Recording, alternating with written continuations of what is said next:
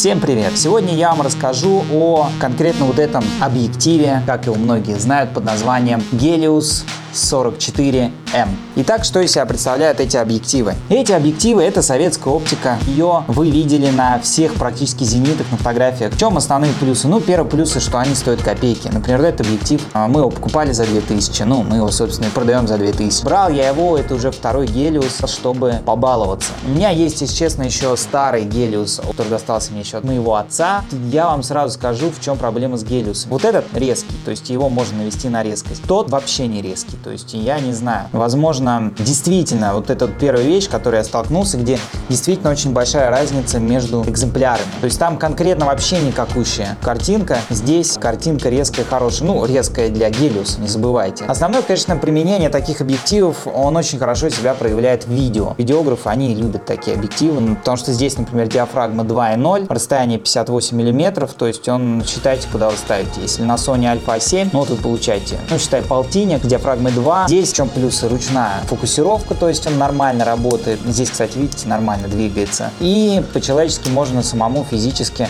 переключать, ставить. Конечно, через переходники можно на любую камеру, на современную. То есть сейчас переходники все эти есть там. На Алиэкспресс, если хотите, заказывайте. Или можете на Авито найти. В чем все же плюсы, еще раз повторюсь. Узнаваемая картинка. То есть хотите, не хотите, но у Гелиоса есть какой-то вот антураж такой немножко советский. Особенно если в черно-белый будете снимать. Блин, отличная такая узнаваемая картинка. Он, кстати, конечно, металлический. Это вам не современные Соньки или еще какие-то пластиковые объективчики. Это такой конкретный. Что можно сказать по недостаткам? Я вот здесь какую-то маленькую-маленькую где-то царапину видел, совсем с краешку.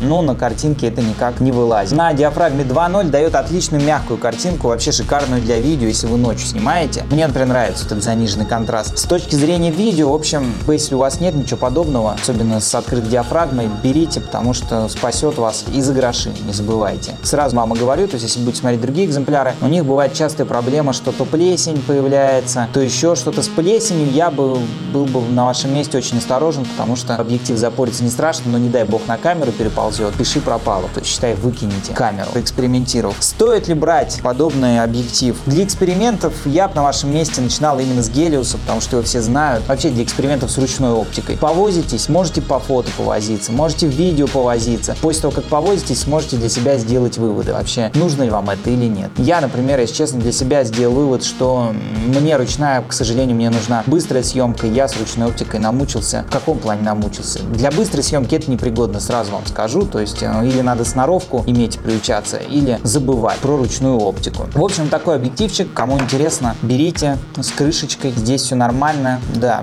кстати, еще будете брать слив перекупов, знаете, они очень многие на бесконечность не настраиваются, еще как-то. В общем, это целое горе, потому что их уже перебирают, разбирают, берут старые убитые и заново собирают, чистят от плесени. Так что здесь главное не наткнуться. Еще, кстати, стоит обратить внимание, когда будете брать переходник, попробуйте именно возьмите Гелиос, прицепите через переходник, который берете, потому что не все переходники дают бесконечность. Действительно проблема, действительно не все, поэтому на это стоит обращать внимание. В общем, вот такой объективчик, фотография, думаю, вы найдете. С точки зрения фото, я бы сказал, он дает слишком мягкую картинку. Ну как, он дает мягкую картинку, она у него и есть мягкая картинка. Это не современные, конечно, полтинники, это другая тема, это попробовать и для себя понять, нужно такое или нет. В общем, кому интересно, берите. До скорых встреч!